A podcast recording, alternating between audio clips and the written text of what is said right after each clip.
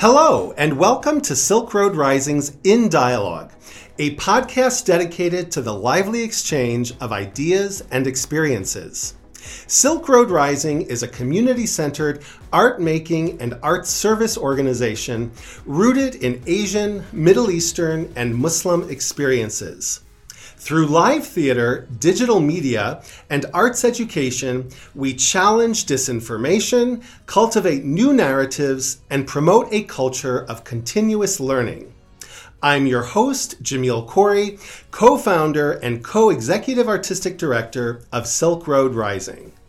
On this episode of In Dialogue, I'm continuing the conversation with my dear friend, colleague, and collaborator, Dr. Michael Malek Najjar, Associate Professor of Theater Arts at the University of Oregon. This is the eighth of nine conversations I'm having with Malek exploring the Arab American and Middle Eastern American theater movements. In our previous episode, we interrogated perceptions of race by posing the question Are Arab Americans and Middle Eastern Americans white? In this episode, we're exploring the intersectional identities of Middle Eastern Americans. This conversation was recorded on August 23, 2019. Welcome, Dr. Michael Malek Najjar.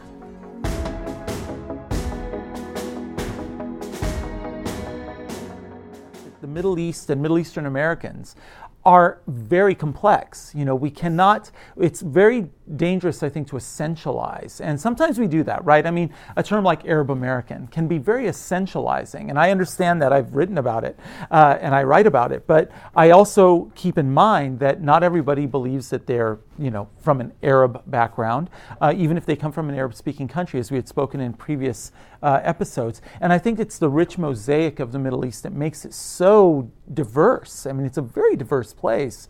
Uh, but that unfortunately gets lost in translation when we talk about it within the American context. All of a sudden, you become just a sort of single hyphenate Iranian American, Arab American. Uh, Jewish American. And yet, I feel with our Middle Eastern American communities, particularly within the theater community or communities, sure. Uh, there is an almost immediate uh, or, or, or an inherent impulse to explore one's own intersectionality Absolutely. without even necessarily naming it as intersectionality uh, because we're so aware of the, that complexity that you just referred to. Uh, and, and I'd be interested to, to hear you, you speak about um, how, how in your work you've seen artists kind of, you know, disentangle these various aspects of, of their identities, and particularly uh, women artists who are addressing what it means to be um, a woman in X community. Well, our, our female solo performers are amazing because they're giving these testimonial plays that are very much based in their identity as, um, as women as women in America, as women of these different cultural backgrounds, religious backgrounds. Um, I think what is so wonderful about a lot of these solo pieces is that they they go they they tend to dig even deeper than some of the plays do, in the sense that they're so based in the performer's uh, background and identity that they spend more time on that topic than they'll spend, say, on uh, the protagonist antagonist conflict right. that might be in a play. Um, so I think to I think about plays like um, Nine Parts of Desire by Heather Raffo, where she explores her Iraqi Christian heritage. Um, I think about plays by Leila Buck, who explores her Lebanese Christian uh, heritage. Uh, her, her, Lebanese Christian and Muslim and heritage. Muslim heritage. Yeah. That's true. Yeah. Um, uh, Jennifer Jajeh, who talks about her Palestinian Christian uh, heritage. You know, there is a very wonderful uh, richness to all of that that I think is also something they wrestle with because they're when they when you're brought up in this country, it's very easy to just be told that you are one thing. You know, you're now you're American, and you kind of throw off all those other things. But once you start adding all the different layers of complexity as to what your actual identity might be, I think that we find just a very a very rich tapestry there to explore theatrically. I think so many of us, I mean, several of the artists that you just named, uh, and, and certainly myself included, were of mixed backgrounds. Absolutely. Uh, and we, we tend to gravitate to, to the Middle Eastern heritage as the marker or the signifier, in no small part because that's the heritage under scrutiny or under attack or under siege somehow. And so it becomes almost a, uh, a political responsibility of, of sorts. And also, you know, certainly in my case, I am much closer to the the Syrian immigration, you know, the, my father's migration to this country, uh, because my Slavic side was a few generations before. Uh, and I have a lived experience of, of li- being in Syria, living in Syria, spending time with an extended Syrian family. Um, but I, I, do think, though, because it is an identity under duress in, in, so many, in so many ways, that we feel compelled to maybe accentuate. Uh, sometimes I think if I'm just saying Arab American, that I'm, I'm, I'm, I'm erasing my mother or I'm sort of denying. And so the qualifiers become important. And, and I think different mixed blood artists will navigate that differently. You know, how we choose to, to talk about our, our heritage, our cultural heritage in its, in its totality. Uh, and and it's, t- it's, it's difficult, you know, it's, it, can be, it can feel like a, a push and pull uh, kind of thing.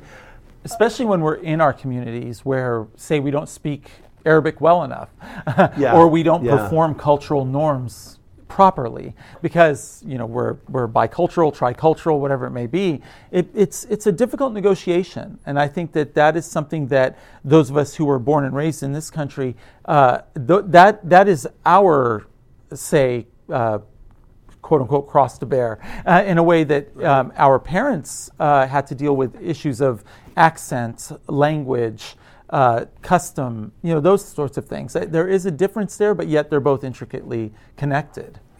What about the question of uh, how gender gets portrayed? I mean, we talked about the female solo artists. Mm-hmm. Uh, there's also been this, uh, this idea that women from Middle Eastern cultures are, you know, by definition, victims, victims of the culture, victims of social mores or, or religious practices, uh, this kind of thing. And it feeds into uh, some of the Arabophobia, the Islamophobia, much of the racist discourses, you know, where you have someone like, uh, like Barbara Bush who becomes a feminist overnight when it comes to bombing Afghan villages to save the women, uh, even though you know you're you're killing the women.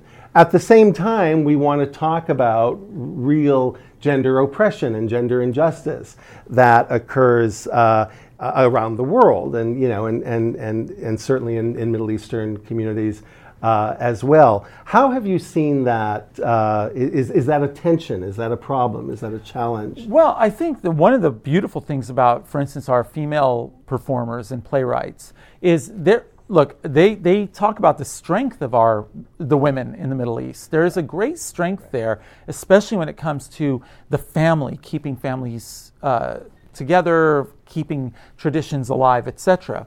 Um, but yes, there's also having that critical distance, that ability to look at what's happening in the Middle East and saying there are patriarchal structures that are keeping women from achieving their fullest potential. And I think that that is their gift. They're able to see this situation from both sides. They can both recognize the strength of the matriarchal figures in their lives and in their culture, while at the same time looking at the Middle East and saying there are patriarchal systems such as um, some endogamous systems, some uh, uh, patriarchal systems regarding inheritance, for instance, that are actually keeping women suppressed and unable to really achieve the kinds of things they'd like to achieve. Um, of course, that is also tied into all of the other struggles that are going on. I mean, when you're living under occupation, when you're living in a war, when you're living in a, a tense religious uh, situation where there's religious conflict. You know, a lot of those issues take second they have to take second position to the fact that there's just basic survival going on. So I, I think that it's a, a very complex, um, multifarious um, situation that these women are, are trying to address in their plays and trying to really wrap their arms around because uh, unfortunately, you know, there are there's so many things that are they're up against, if you will, and they have to address them all in some manner. Without once again feeding into these kind of you know notions that are so powerful within American Oh. culture or Western culture cultures about you know we need to save the women, we need to somehow liberate them from their men, Right. and, and and erasing the fact that there is feminist activism on the ground, that there are you know Muslim feminisms Yeah. and feminist activists. I know. Uh, if you hear uh, one speech by Nawal El Saadawi in Egypt, you'll you quickly realize there there are no wilting uh, uh, violets there in the Middle East. There there are women that are our, our colleague Sahar Assaf, Yeah. a brilliant theater professor and theater director and actress in uh, in Lebanon, doing great work. Um, you know, over and over again, we could come up with a whole list of amazing women working in the theater who are um, who are speaking out against the the patriarchal rules that have been placed on them, um, but at the same time saying we are women on our own terms and we will not be treated as victims. We are not victims. We are strong women who will stand up for what we believe in, uh, no matter what the prevailing um, male order of the day may be. And I, I give them great credit for that. Absolutely. And, and what about the suggestion that Middle Eastern men have been portrayed a certain way? I mean, certainly if we look at uh, the, the larger culture, mainstream culture, where their portrayals are overwhelmingly negative, uh, and ascribing violence, ascribing a kind of savagery uh, to Middle Eastern men. Uh, it, it, it somehow becomes our responsibility again to debunk and, and disentangle uh, that, that kind of imagery. But you know, the messaging that we should be afraid of Middle Eastern men, we should be afraid of Muslim men, um, and they are going to uh, harm the, the you know American women or, or white women or uh, or however we want to put that. Uh, in your work, have you have you content, you know have you contemplated uh, those scenarios or those? And we have playwrights that are doing that. I mean, Yussef El Guindi, who's a, a colleague of ours and a brilliant playwright, he he talks about persecution and how it works against uh, a lot of Muslim males, for instance, uh, in in uh, the U.S. context. Um, if you look at the plays of Ismail Khalidi, you know, again, he writes uh, very strong Palestinian characters that are dealing with a lot of complex issues regarding uh, the Israeli occupation, or whether it's about persecution of Palestinians in America. Um, you know, there are. I think these writers, the the trap that they're trying to avoid is again trying to uh, paint everybody as good and angelic. You know, that's not that that's simplistic and that's more melodrama than it is complex drama. And these writers are writing complex dramas, and so on the one hand, they'll write a very complex character, uh, like Yussef's character in Back of the Throat, for instance, Khalid. Um, but at the same time, he's also showing that the, the character has the same human foibles that all characters have that they're not immune somehow to those things. And i think that is one of the powerful things is that these writers are not afraid to say i'm going to show this person in their full dimensionality their the warts and all as yussef would put it. And and by doing so um, hopefully you'll come away understanding that this person is not monolithic and also they're not perfect. You know that there there are people that have all of these tendencies, but yet you cannot just instantly portray them as terrorists either, as is often done in American popular entertainment. So for the longest time, and certainly at you know earlier stages of my life, uh, I was somehow told that uh, I could be I could be Arab American and I could be gay, but I could not be both at the same time. Uh, that I somehow had to bifurcate or separate or segment uh, these these components of my identity, uh, and I, I I refused. I just I'm not doing that. So you know somehow this has to work together, um, and you know certainly contending with homophobia in Arab American circles, and also confronting anti-Arab racism in um, in in queer circles. Uh, you know, and and what does it mean to uh, to to navigate identities that are somehow pitted against each other and are somehow seen as um, conf- you know in conflict. I will say that within our movement and within our our communities, um, there is a, a, a strong acceptance and embrace of, of the multiplicity of either gender expressions or you know s- sexual identities, and I think a a, a sort of awareness that um, there has to be space for this kind of. Uh, uh, I, am not saying there haven't been problems. I'm not saying there hasn't been pushback, right. and the fact that these signifiers or markers or identity, you know, categories don't necessarily play out in the homeland the same way they do here. That's true. That's so, true. so that also becomes something to uh, to to figure out. Well, and and we got to remember back in the homeland, in many of our homelands, there is censorship, and so uh, the writers and the directors and actors there have to work in a very interesting way to convey those same messages, but they can't do it overtly. Uh, here, we don't have that kind of censorship in the same manner.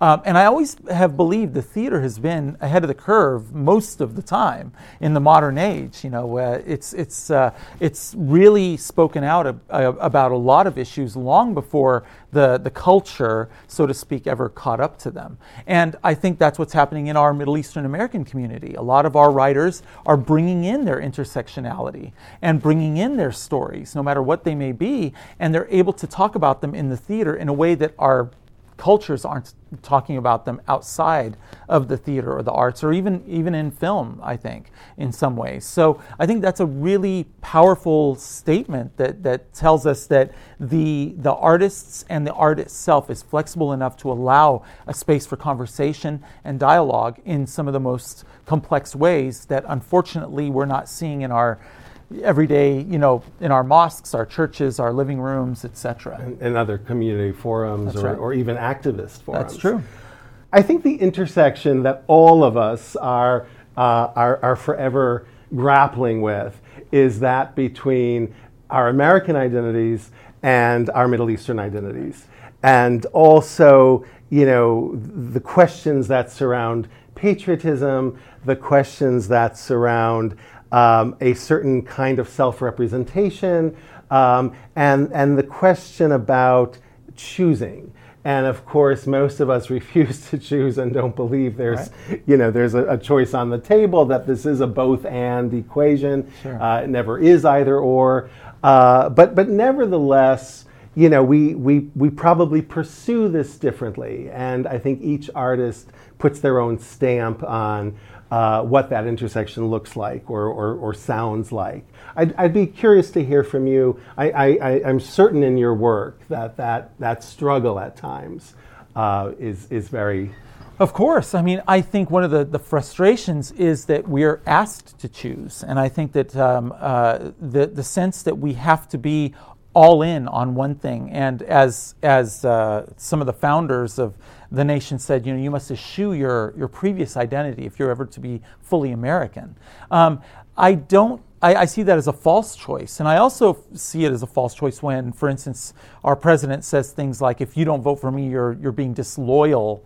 Uh, if you vote uh, in a certain way." I mean, I think that there there are there are those who are trying to force loyalty as this sort of like American loyalty onto Middle Eastern Americans.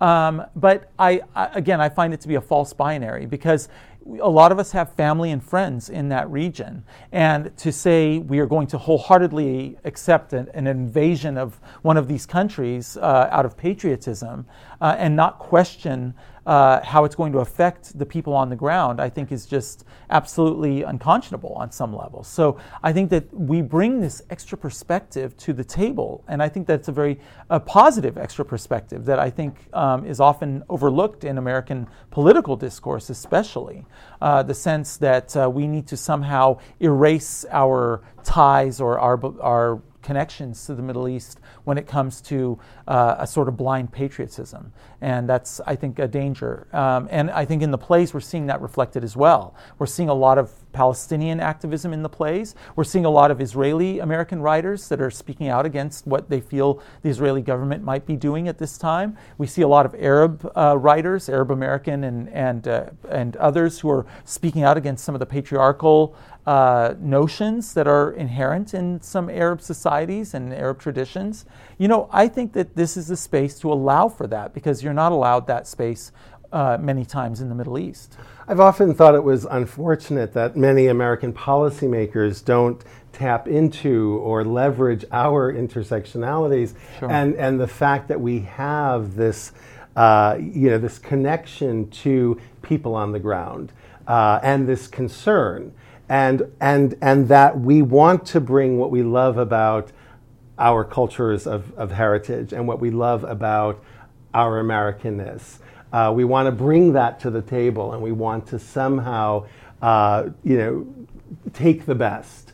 And, and we want our country or our countries, however you may define that, um, to, to benefit. Sure. Uh, as opposed to the perception that this is somehow a threat. And it can also be perceived negatively from, from the Middle East. You know, we, we've all had to, uh, we've all interfaced with people questioning our authenticity Right. or legitimacy, or you can turn the loyalty question around, um, and, and, you know, just who are we? Right, and and uh, I think if you look at the plays, if you look at the plays from the Arab world, for instance, over the past few decades, you could see the conflicts that we're now embroiled in coming. You know, the Syrian plays of Saadallah Wannous was. He was a harbinger for the, the Syrian conflict we're seeing today. Uh, if you look at some of the early plays of some of the uh, Lebanese writers in the 60s and 70s, they, they sort of foresaw the, the tensions that were going to erupt with the Lebanese civil war. You know, there are, uh, there are ways that I think art can be the presage for a lot of the things that are coming. And I think Middle Eastern American playwrights are doing a similar thing. We're talking about uh, what's happening in our American politics and almost sending a warning uh, signal out to American audiences saying, look at what's happening over there. How long are you going to turn a blind eye? When aren't you going to see how our American foreign policy, for instance, is affecting these people on the ground? Um, and how, how long can we look away before we find out that this is actually our problem and not just some distant problem in another country? And that hope that you know in us embodying uh, the people who are being somehow painted as or perceived as enemies uh, that through our work we can we can humanize Yeah. or we can you know And, and how, how do we humanize? We go, when we go back to the homeland and we spend time with our family and our friends there, we're, we're having di- direct connection with them. We're, we literally are having human to human interactions that never happen here. You know, uh, it's always, you know, unfortunately, uh, we live almost on an island here where we're always looking over there as some sort of other place. But uh, I think that we're almost like reporters. We bring back information every time we go to visit family and friends and others in, in the Middle East. Absolutely. And we're able to transmit that information through our artworks.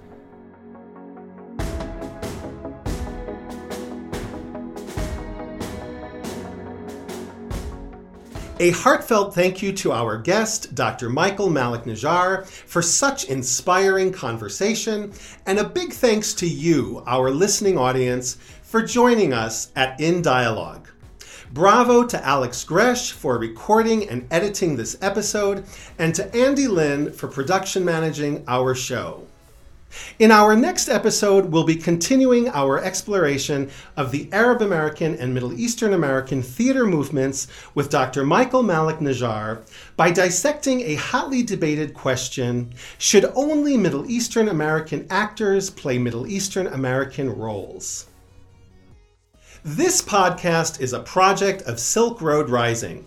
As a nonprofit organization, we rely on the support of those who engage and enjoy our work. We hope that you will support our ongoing efforts and consider making a donation. To do so, please visit our website at www.silkroadrising.org. That's silkroadrising.org. Click on donate, and thank you for your support. Until next time, keep helping the world heal.